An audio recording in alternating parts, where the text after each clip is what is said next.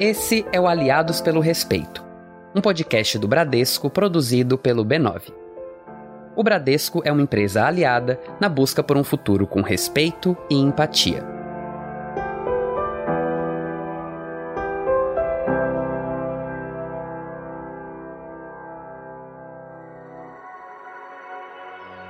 Eu sou uma pessoa grande, toda grandona, muito feliz com isso. Não apenas grandona, intersexo, trans, não binária, gorda e preta.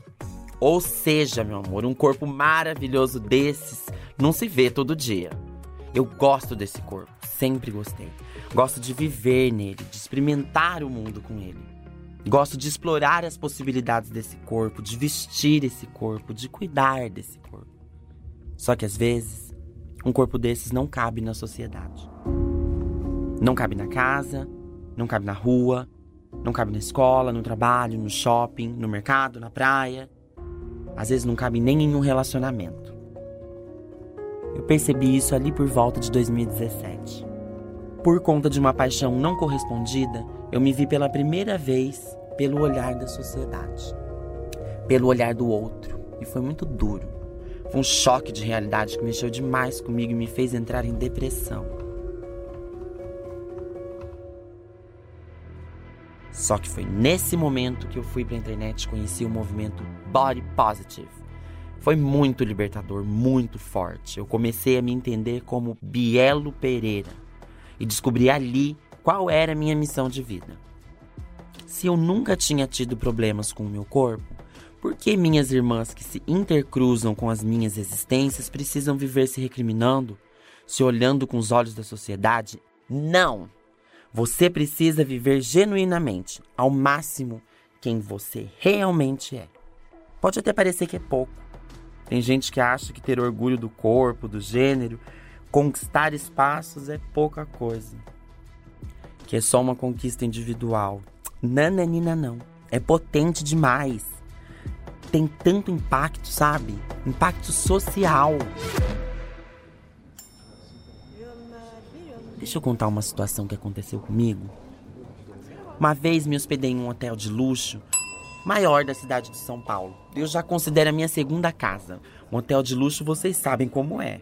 Todo mundo muito normativo, muito padrão, muito rico, muito magro, muito branco. E eu chego lá com esse corpo todo, todo desconstruído, todo grande, todo colorido. Eis que, no dia seguinte, depois que eu fui embora do hotel, me dei conta que tinha esquecido lá um tripé e eu tinha uma live para fazer. Eu precisava dele urgente, não tinha tempo para arranjar outro. Aí eu liguei no hotel, me passaram para governança. Lá me passaram para gerente. E ela disse que tinham encontrado o tripé queriam deixar reservado, mas que ela queria me falar uma coisa. E então ela me parabenizou. Disse que era uma mulher preta também e que estava muito feliz em falar com outra pessoa preta que estava consumindo aquele espaço, que estava ocupando aquele espaço não como um empregado, mas como um hóspede. Disse que se sentia representada e emocionada. Eu fiquei emocionada também. Só que ela não parou aí. Ela me disse: Meu filho é uma criança homossexual. E eu não aceitava isso, de jeito nenhum. Até conhecer você. Tive no hotel a primeira vez, a segunda, a terceira. E entendi que, assim como no hotel tinha espaço para uma pessoa negra, ele também tinha espaço para uma pessoa que não é heteronormativa. E se tinha espaço no hotel para essa pessoa, então por que não na minha casa? Por que não no meu coração? Hoje eu consigo entender e amar meu filho. Tudo isso graças à sua existência, à sua presença aqui nesse hotel.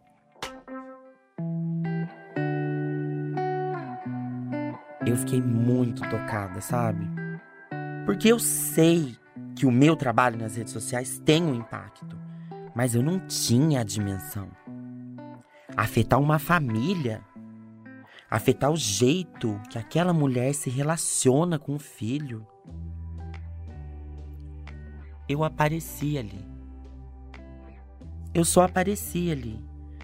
Só que eu aprendi que por mais simples que só aparecer ali seja, tem muita potência. Porque infelizmente as pessoas formam opinião assim, vendo como a sociedade recebe determinada pessoa. Quando alguém como eu ocupa um lugar como aquele, isso mostra que o meu corpo cabe ali. E se ele cabe ali, ele pode e vai ocupar qualquer lugar.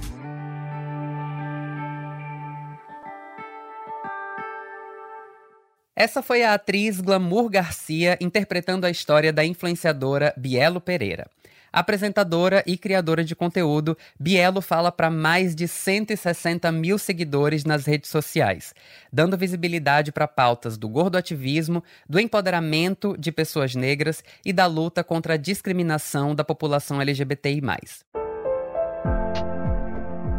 Eu sou Murilo Araújo e essa é a segunda temporada do Aliados pelo Respeito, um podcast do Bradesco criado pelo B9 para discutir temas e causas e construir um futuro com respeito à diversidade. Nessa segunda temporada, o nosso assunto é a comunidade LGBTI, e a transformação que a inclusão da diversidade de gênero vem causando na sociedade.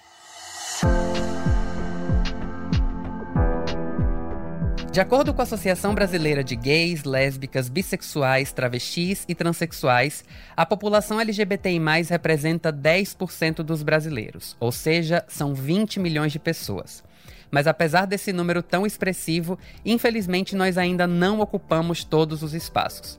Como nós vimos nos episódios anteriores, falta representatividade LGBTI, na TV, no cinema, na publicidade, na política e no mercado de trabalho, o que é ruim para todo mundo. E é impossível falar de inclusão e diversidade de gênero sem falar de interseccionalidade. A interseccionalidade é a sobreposição de identidades sociais e, consequentemente, a sobreposição de sistemas de opressão, dominação, preconceito ou discriminação.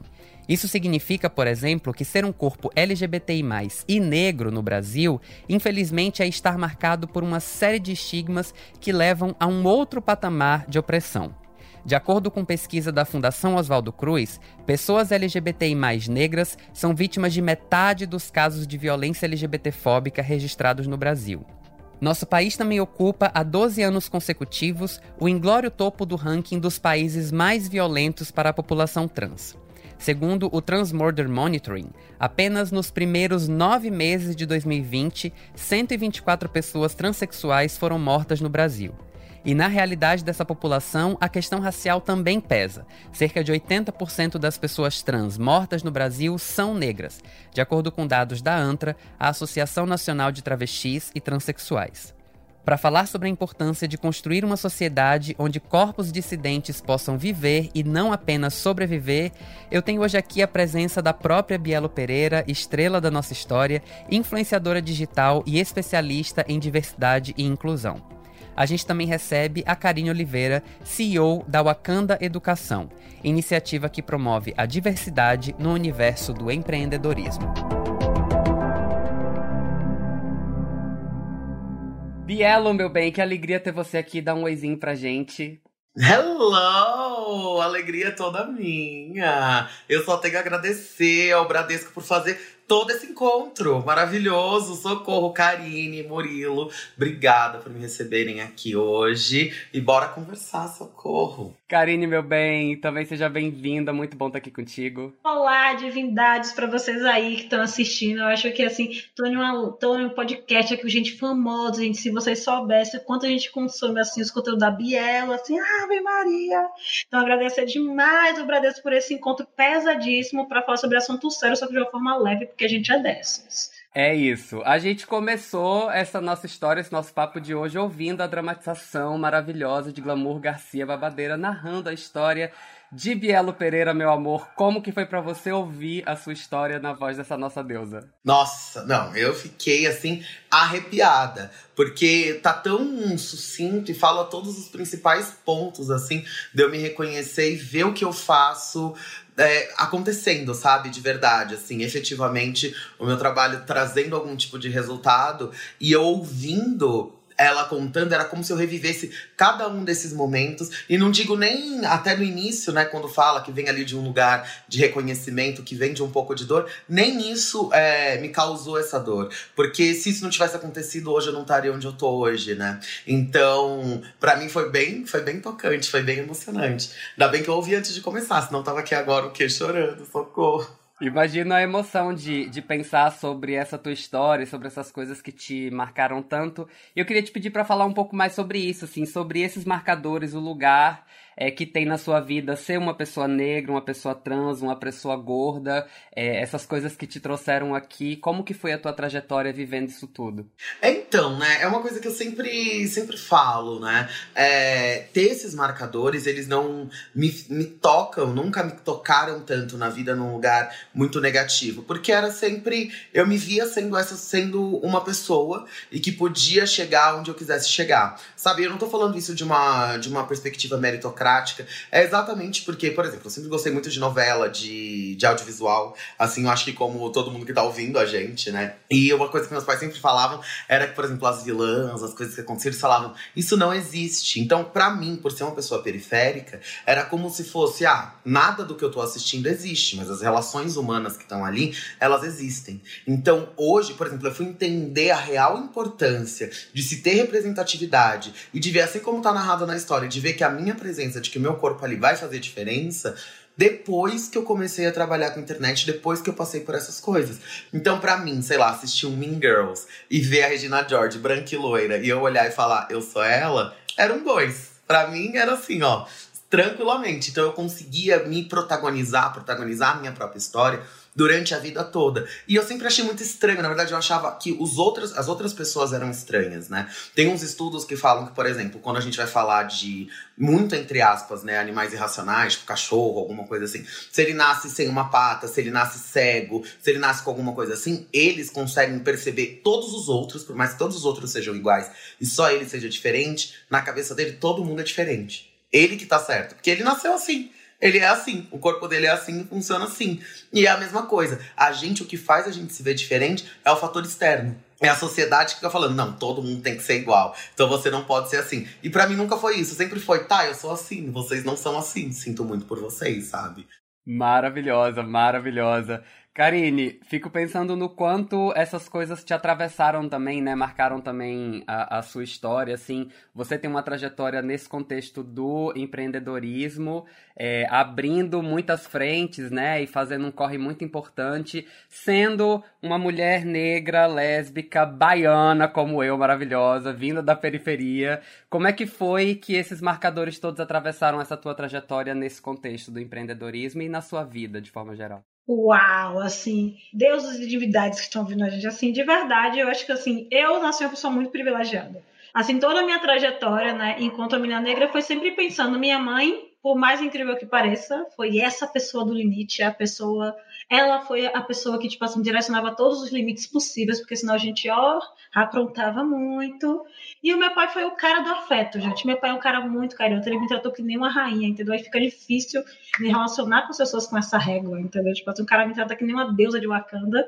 Aí eu, vou, me, vou me, me mediar por baixo, não vou, né? Mas de verdade, assim, enquanto menina, assim, na minha comunidade, é, minha infância, minha infância, por uma parte foi legal, por outra parte não foi minha parte da família de parte de mãe, ela é uma galera muito conservadora, uma família preta conservadora, é sobre isso. Então, as minhas diferenças eram muito mais de gênero. Então, tipo assim, por um tempo eu odiava ser mulher. Chegou um tempo que todo mundo achava que eu era um homem trans. A minha família achou isso, tá?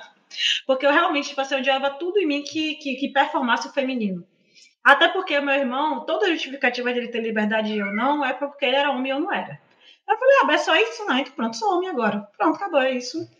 Aí usava cueca, bermuda, brincava de Beyblade, mamona. Eu era essa pessoa que sempre gostei de rua, de liberdade, até porque isso representava muito masculino, principalmente na periferia. Os meninos brincam na rua, as meninas brincam em casa.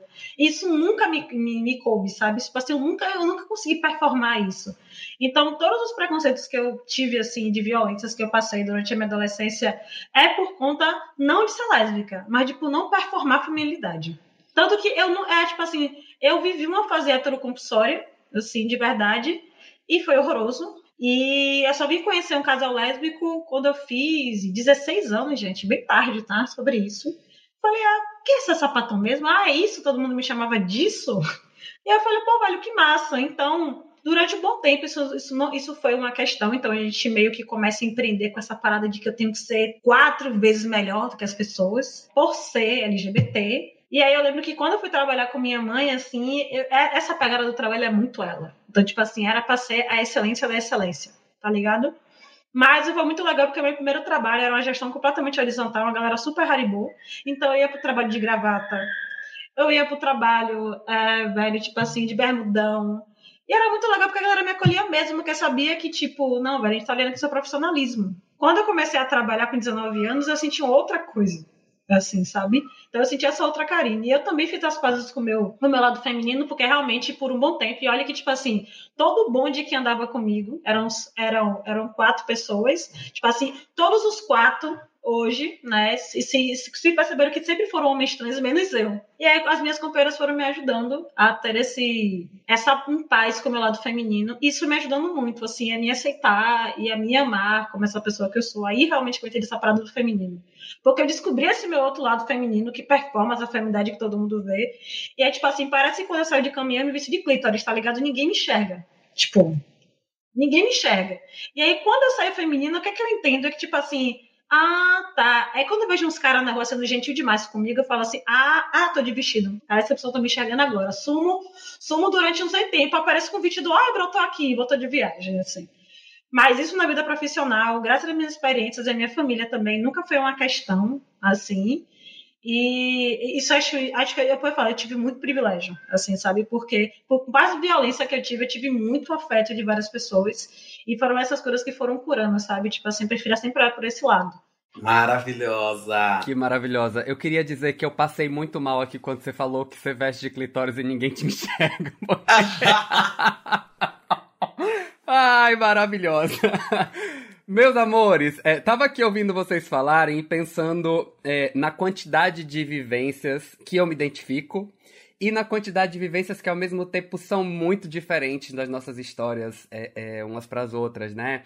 E acho que isso passa muito por esses atravessamentos que a gente tem na nossa vida. A gente está aqui numa conversa, três pessoas LGBT negras, e a gente percebe o quanto muitas dessas vivências são muito invisibilizadas, muito apagadas, e essa pluralidade é muito perdida quando a gente olha para a história do movimento LGBT e para a maneira como a nossa identidade pública se constrói hoje que são identidades super invisibilizadas, né? E aí a gente tem um debate importante que chama atenção para tudo isso, para essa pluralidade, para esses outros recortes, que é o debate da interseccionalidade, que tem crescido muito nos últimos anos e tem é, ampliado a importância para a gente olhar para essas coisas todas juntas e não separadas, né? Como que vocês veem a importância desse debate sobre interseccionalidade, essas correlações entre o racismo, a LGBTfobia, dentro das discussões que a gente tem feito hoje na internet e na sociedade?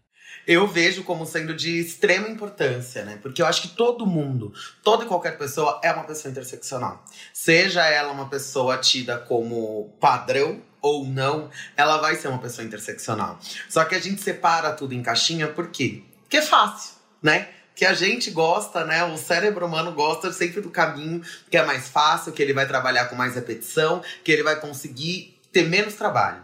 Então, quando a gente traz esses debates, a gente traz essa conversa, a gente nunca pode setorizar essa conversa para que a gente consiga, porque se a gente faz isso, a gente acaba perpetuando a forma de invisibilizar todas as causas na sua totalidade. E ainda mais quando a gente está falando aqui sobre um recorte de negritude. Eu até ainda estendo esse recorte para uma coisa que me intersecciona, que é quando a gente fala de gordofobia, qualquer pessoa pode ser uma pessoa gorda.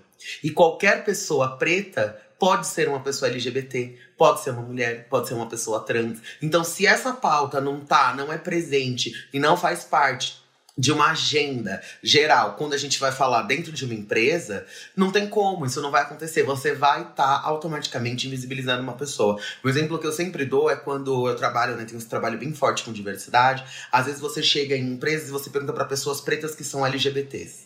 Você acabou de entrar numa empresa nova. Qual é o grupo que você acha que você vai ter mais afinidade e que você acha que vai melhor te receber? Na grande maioria das vezes, essa pessoa preta, ela vai ir para o grupo de pessoas pretas. Porque ela não existe quando você vai falar de mulheridade. Porque se existe uma possibilidade mínima de você embranquecer uma pauta, isso vai acontecer. Se existe uma possibilidade mínima de você fazer com que aquela pauta seja mais normativa, isso vai acontecer. E isso acontece até mesmo dentro dos próprios grupos de racialidade. Porque daí você fala, tá, mas você é uma pessoa LGBT, e em que momento que essa pauta de essa pauta está sendo discutida dentro de um grupo preto? Na maioria das vezes ela não é discutida, mas você vai ser mais bem recebida por simplesmente poder estar lá do que dentro de outros grupos que às vezes interseccionam e que tem uma vivência que na sua vida tem um impacto muito maior. Porque automaticamente, se aquela pauta tem uma pessoa branca, vai ser uma pauta que vai ser embranquecida. É por isso que a importância da interseccionalidade tem que se falar sobre todas essas pautas dentro de todos esses grupos e tem que se pensar nisso como sendo cerne. Tem que estar na base. Na base de todas as empresas. Porque a base é a diversidade, a base é a inclusão todo mundo é diferente. O que faz, porque sempre tem né, as humanistas, né, quando a gente vai falar de diversidade e inclusão, que chegam e falam, mas somos todos seres humanos, somos todos iguais. Sim, nós somos todos iguais, concordo. Nós somos todos iguais porque todos nós somos diferentes. E a gente não foi ensinado a respeitar o que é diferente. O que eu imagino sobre a parte interseccional, principalmente trazendo para esse local, é porque assim, isso acaba mostrando pra gente que tudo são ponto de partidas diferentes. É, é impreciso entender que raça vem antes de tudo. Então, antes de qualquer coisa, as pessoas veem um corpo preto, e esse corpo preto que está aqui, ele está em determinado local da sociedade, e isso é um fato, gente. Isso é, é um fato. Tá? Então, toda uma estrutura foi feita, foi construída em cima de primeiro raça. Entende? Para depois vir outros demarcadores. Só que a gente não pode estender e esquecer é onde estão esses demarcadores e como é que ele atinge em determinados lugares. Então, por exemplo, quando a gente fala, por isso que é importante quando eu falo sobre assumir meus próprios privilégios. Por ser uma mulher lésbica e magra é outro rolê. Porque de qualquer forma, quando a gente vai olhar por esse, por esse olhar, por esse prisma, né, eu estou muito mais enquadrada, eu estou muito mais aceita, eu sou, eu sou, eu sou observada como um corpo saudável, mesmo sem ser. Ninguém perguntou, nenhum exame, nada. Eu já coloco que eu sou saudável, só por ser magra, sabe? Isso não tem nada a ver. Então é importante quando a gente pensa sobre isso, porque muitas das vezes o que acontece? A gente sai, a gente reclama de uma bolha entre outra. E é importante que a gente faça essa reflexão, por exemplo. Então, quando a gente fala sobre amor, a gente fala sobre afeto, a gente tem que olhar todos os prismas possíveis. E como é que a gente consegue olhar por todos os prismas possíveis, convivendo com pessoas diferentes? Então, é sempre se questionar: eu estou andando com quem? Quem são as pessoas que não estão ao meu redor? Porque por mais que eu leia sobre a vivência dos outros, eu só vou entender sentindo. Então, pelo menos eu tenho que estar perto de pessoas. E isso, isso traz uma coisa muito legal pra gente, que a gente se perguntar, pô, tô andando só com hétero? E cadê minha outra galera LGBT? Pô, tô andando só com lésbica? Cadê outra minha galera bi? Cadê a minha galera trans? Será que eu tô ouvindo, que eu tô convivendo com eles? Quando a gente convive com as pessoas, a pauta vem junto. Quando você se relaciona com a pessoa, a estrutura, a vivência dela vem junto. E é muito legal porque isso te dá uma vivência social muito grande. Por isso que é importante ter pessoas diversas nas empresas, porque a gente, primeiro, porque a gente é potente. E segundo, porque as barreiras são estéticas e dentre outras outras coisas, sabe? E foi uma coisa que eu me questionei na Wakanda, por exemplo. Quando eu parei para pensar, que eu falei assim, gente, eu contrato mulher. Não que isso é uma coisa maravilhosa, mas sim que mulheres cis. Falei, gente, que absurdo. Onde foi que eu parei aqui, gente? O que aconteceu Uhum. isso? E aí eu falei, não, eu, eu me questionei por que, eu não tinha pessoas trans, pessoas pessoas gays, né, pessoas bissexuais na minha equipe. Isso cabe da nossa responsabilidade. Então, não preciso ser uma grande empresa para estar tá pensando nisso. Se todos nós começamos a pensar em cada local onde a gente está, como é que a gente insere essa diversidade para além da minha pauta, entende? Para além da minha pauta. Então, acho que quando a gente fala sobre interseccionalidade, é a gente primeiro se questionar antes de questionar o outro. É primeiro para dentro, para depois para fora. Então, me reconhecer nas minhas pautas, compreender o que é que eu posso para inserir outras pessoas. Então, eu falo para minha equipe: não quero gente igual a mim, não. Eu quero outras pessoas agora, eu quero outros corpos, outras vivências, outros espaços para que a minha empresa também não reflita o que eu critico. Estamos aqui super aprendendo juntas, juntos Bielo, meu bem, ouvindo é, Karine falando sobre esses processos, né, e sobre essas tomadas de consciência interna que a gente vivencia é, antes da gente colocar um discurso, uma posição pública, né, eu fico pensando nesse trabalho nosso aqui como criadores de conteúdo que envolve esses desafios. Eu queria que você contasse um pouco pra gente como que foi esse seu processo de entrada na internet é, e como que tem sido para você esse seu trabalho é, da sua jornada pessoal se transformando numa pessoa pública, falando falando sobre essas questões, como a questão do corpo, da sexualidade, do gênero, da racialidade, da nossa presença nesses espaços. Como é que tem sido essas conexões todas e esse trânsito para você, assim? Ah, esse trânsito todo é uma loucura, né? Porque assim, eu sempre gostei muito de gente, né? Eu sempre fui. Eu sempre fui muito boa de estar nos lugares e ser vista não só literalmente, né? Por ser toda grandona, mas de saber me colocar, sabe? De estar nos lugares, de falar com as pessoas. E aí, quando eu sinto esse impacto, né, que até teve ali no início na, na dramatização, quando eu sinto esse impacto da realidade, de me ver com o olhar do outro pela primeira vez pela sociedade, eu falei: não, peraí, eu já vivi a minha vida inteira sem me preocupar com isso. Existe uma parcela enorme da sociedade que consegue viver e ter experiências genuínas por não ter uma preocupação tão grande com isso. Então, por que que agora, quando eu paro para olhar e vejo pessoas que são iguais a mim, elas também têm que, elas não podem viver essa plenitude que eu já vivi até hoje, sabe? Porque agora foi um momento de queda da minha vida. Então, não, sabe? Então eu vou trabalhar com internet para poder falar isso. Então eu lembro que quando eu comecei a trabalhar com internet, aí eu falei, tá, vou trabalhar com internet, para mim sempre foi uma profissão. Desde o, desde o primeiro dia, eu nunca, tipo, ah, vou falar aqui porque eu quero só desabafar. Sempre foi pensando de uma maneira estratégica de como eu poderia cada vez mais é, dar mais impulsão para minha voz. E aí eu fui procurar nicho, né? Eu falei, tá, então eu sei que eu tenho que falar de uma maneira nichada e tudo mais. E aí eu lembro que eu fui, o primeiro nicho que eu fui procurar foi o nicho de racialidade. Aí eu lembro que eu olhava e eu falava, gente, claro que eu já sofri racismo na minha vida. Mas por que que eu não eu não eu tô vendo esse discurso e ele não tá conversando tanto comigo. Foi a mesma coisa quando eu fui procurar pauta LGBT. Eu olhava e falava, tá, eu já sofri homofobia, porque eu ainda não tinha feito a transição, então eu era um menino gay, então eu peguei e fiquei, tá, mas é, eu já sofri homofobia, mas não, não bate tanto assim comigo. E eu nunca tinha ouvido falar de movimento body positive, que é um movimento corpo livre, né? E aí foi a primeira vez que caiu um vídeo, conforme eu tava procurando esses vídeos de nicho, caiu um vídeo no meu colo eu falei, gente, é isso. Porque antes de as pessoas olharem para mim e conseguirem ser racistas e serem homofóbicas e serem qualquer outra coisa comigo, elas me olham e me veem como uma pessoa gorda. E a pessoa gorda, assim como a Karine falou, que ela é uma pessoa saudável, não mesmo sem ser, só porque as pessoas olham e veem ela, mesmo sem ser não, né? Que eu não sei também, porque eu não pedi os exames dela, socorro.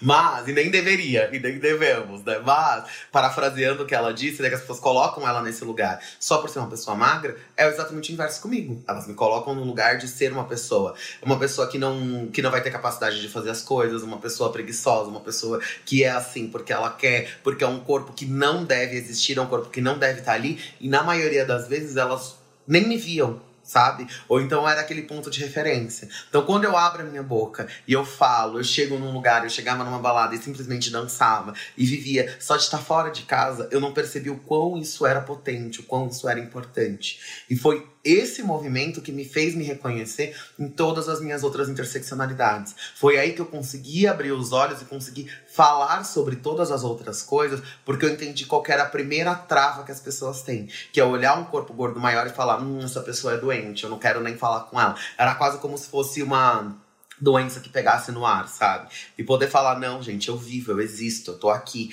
E isso foi muito importante para mim, né? Então, é, trabalhar com isso, né? Entender que falar sobre e ter a minha imagem ali nos lugares, ter a minha presença, ser uma pessoa que hoje está aqui sendo convidada para poder falar um pouco sobre a minha vivência, para poder dividir e saber que tem tantas outras iguais a mim que vivem ainda trancadas dentro de casa, e poder fazer isso para tirar ela de casa, sabe? Para poder, em termos de você se tirar de dentro de você, sabe? Você conseguir se entender, você conseguir se amar genuinamente. E é isso, e é igualzinho que a Karine falou, é de dentro para fora. E eu entendi que essa era a minha missão aqui nesse planeta, enquanto eu estiver aqui, enquanto a gente conhece o que é vida, o que é esse sistema, a minha função é essa: conseguir propagar mais e mais a forma como as pessoas têm que se ver e como elas têm que se entender, e que isso é único. Cada um tem a sua forma, mas é uma forma que tem que te fazer bem.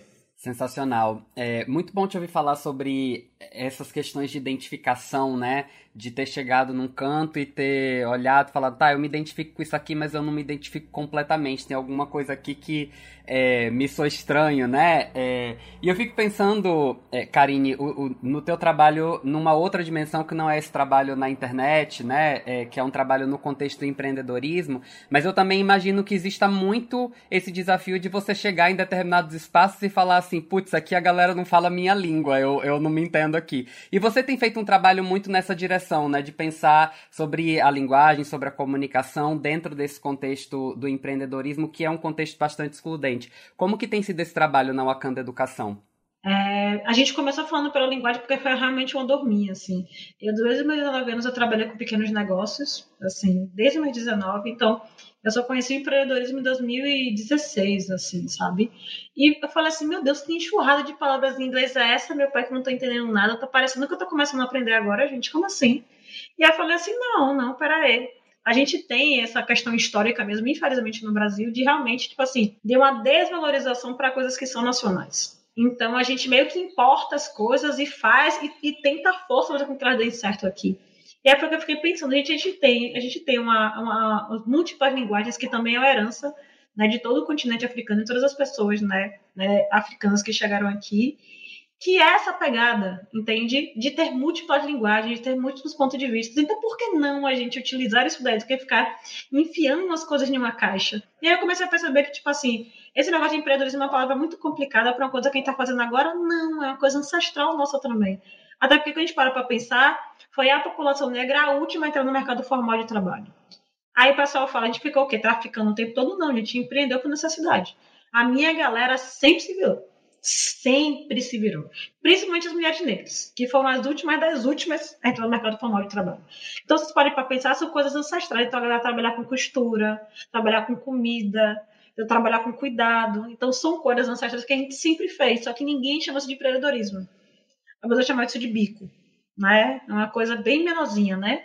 Então, o que eu coloco agora, por exemplo, é que, tipo assim, como é que eu vou falar para uma mulher que ela não sabe sobre gestão financeira? Se ela que faz toda aquela logística de aquele dinheiro sendo pouco ou muito durar até o final do mês. Então, quando uma mulher está em casa, ela entende de cara que mesmo criando os dois filhos do mesmo jeito, eles respondem estilo diferente. Isso é gestão de pessoas, gente. Só que botava um nome bonitinho para essas coisas. Quando a outra rainha coloca a alfazemazinha no, no, no, no tabuleiro dela, tá ligado? Para quando as pessoas chegarem e sentirem isso é o que? Experiência do cliente?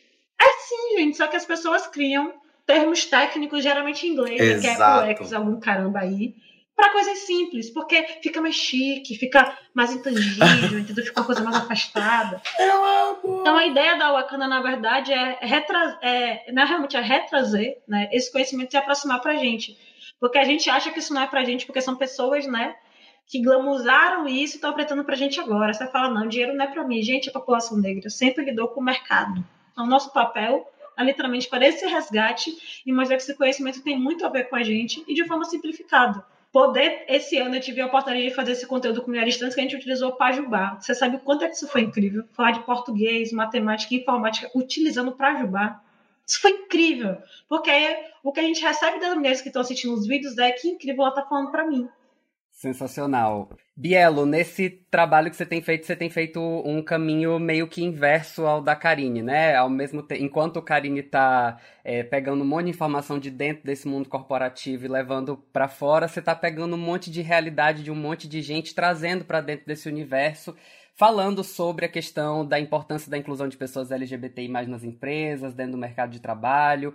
Como é que tem sido feito esse trabalho e como é que tem sido, meu bem, a labuta da gente estender essa conversa para o ano todo, para não ser uma conversa pontual só do mês do orgulho LGBT. Como é que tem sido isso? Menino, olha, bota a labuta nisso, viu? Realmente, é esse trabalho de poder trazer e mostrar, né, a, o que é, qual a importância de você ter essa diversidade realmente inclusa dentro das empresas. Então, é praticamente, é um trabalho que é até parecido com o da, do, com o da Karine, exatamente por ser oposto, mas ao mesmo tempo que ele é oposto, eu tenho que falar com o Beabá igualzinho ela tá falando. Porque quando chegar lá, eles só vão querer entender de termo técnico, só vão querer entender uma uma frase que assim que eu já chego, que eu já fico assim, ó, a, já fico nervosa quando chega a galera falando de régua. Não, mas porque a gente tem que abaixar a régua. Que régua, amor? Vamos lá. Isso aqui é empresa não é dança da cordinha não. Vamos começar por aí. Se passou pela porta, você entra. Não existe isso, não existe isso. Vamos quebrar essa régua, porque isso não existe, pra gente já entender que o sistema aqui já tá errado da base. Se vocês aqui dentro não refletirem o que tá lá fora, isso aqui vai parar de funcionar. Isso aqui vai parar de rodar. Porque, ó, a gente tem Karine ali, ó, maravilhosa, fazendo um trabalho incrível e que vai trazer N outras empresas que também vão competir com vocês. Então, vocês aqui precisam que tem, que tem aporte já para poder fazer alguma coisa, tem que fazer a diferença. Que a gente fala muito hoje de aliados, né? Porque quando eu entro num lugar, da mesma forma que eu chego, eu já chego, a minha imagem já é uma imagem que impacta. Se ela já impacta, a gente já consegue ver que tem alguma coisa errada, porque quer dizer que não tem ninguém que é parecido comigo lá dentro. Então a minha imagem já impacta e a minha fala já impacta. E eu preciso que ela impacte pessoas que são diferentes de mim para que elas consigam disseminar minha voz. Porque às vezes tem pessoas que vão estar ali, elas estão me vendo, elas estão me ouvindo, mas é exatamente pelo fato de elas estarem me vendo e me ouvindo que elas não estão ouvindo absolutamente nada.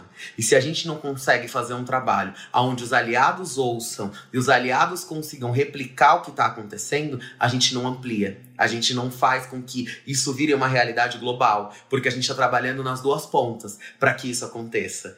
Então, parece tão simples, né, quando a gente fala, mas na hora de executar, aí que a gente vai ver. Cadê as pessoas executando? E é só pensar, e a Karine é um exemplo maravilhoso disso, porque ela mesma já falou, ela que é uma pessoa que faz parte do nosso recorte, ela mesma falou: se você não se policia, se você não para e pensa no que você está fazendo, você vai acabar reproduzindo um sistema que já existia, que era o quê? De puxar os seus iguais, mesmo sem perceber. E às vezes, se você. E você sempre tem que parar para pensar isso seja uma pessoa que faz parte de alguma interseccionalidade de diversidade ou não. Se você olhar em volta, parar, fechar o olho e olhar em volta, e só tem gente igual, ou só tem pessoas que você olhou e viu alguma interseccionalidade com você, quer dizer que você está contratando você repetidas, repetidas vezes, tem alguma coisa errada. Precisa ter o diferente. Porque quando a gente pensa nisso, é só a gente pensar em acessibilidade. Uma coisa básica.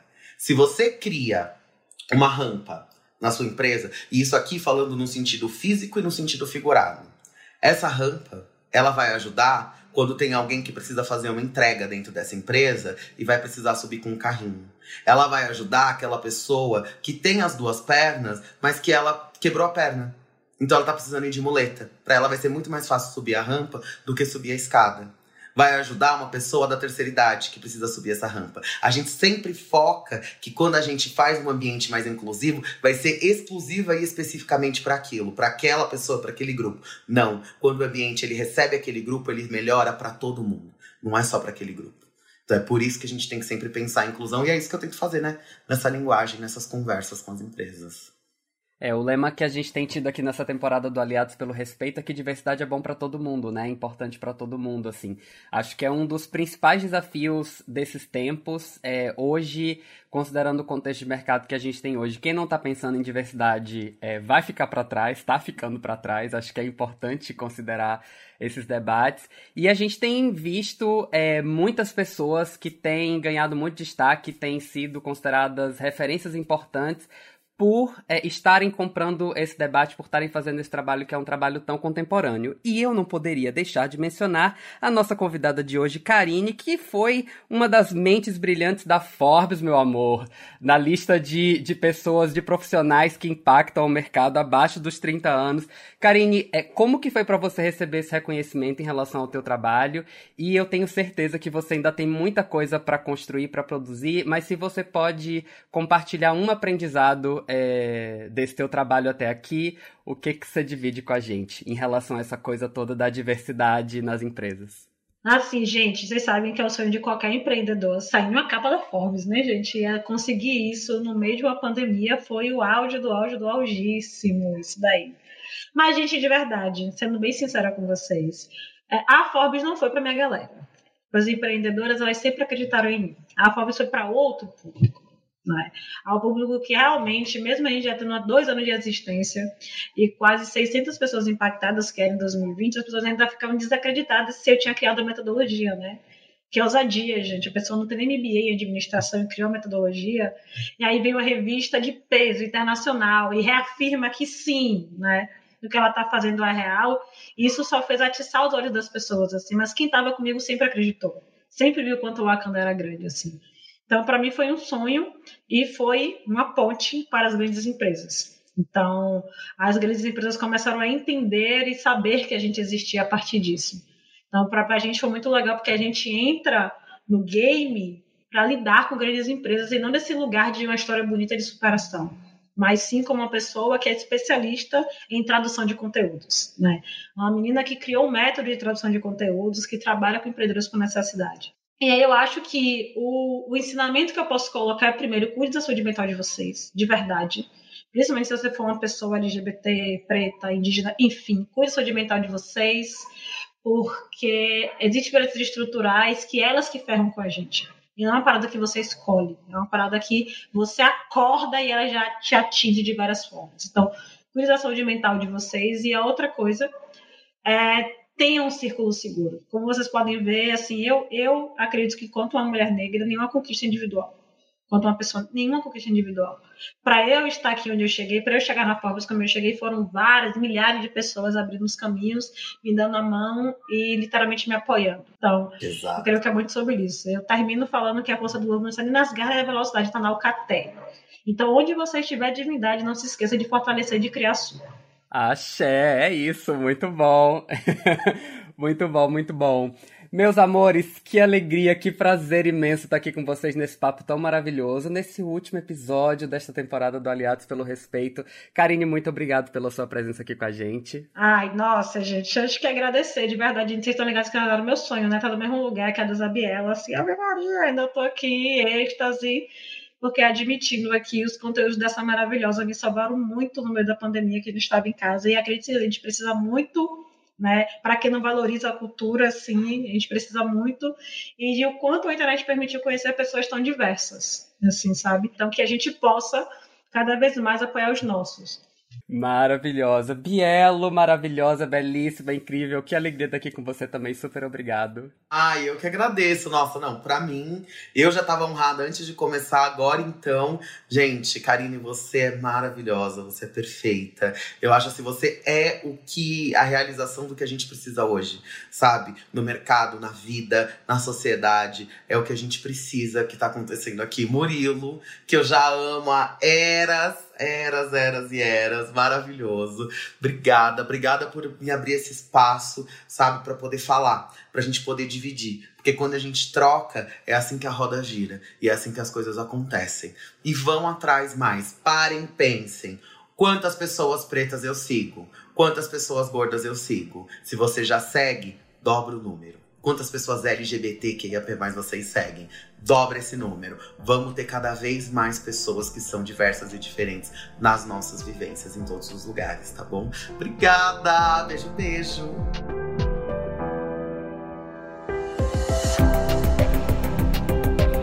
É isso, gente. O episódio de hoje fica por aqui. E com ele, nós também chegamos ao fim da segunda temporada do Aliados pelo Respeito. Mas não se preocupa que o podcast volta em breve com a nossa terceira temporada que vai tratar da realidade das pessoas com deficiência. A gente vai falar de temas como capacitismo, educação inclusiva e também relacionamentos afetivos. Afinal de contas, quem é PCD também ama. Para não perder nenhum episódio, assine o nosso feed aqui mesmo ou acesse aliadospelorespeito.b9.com.br.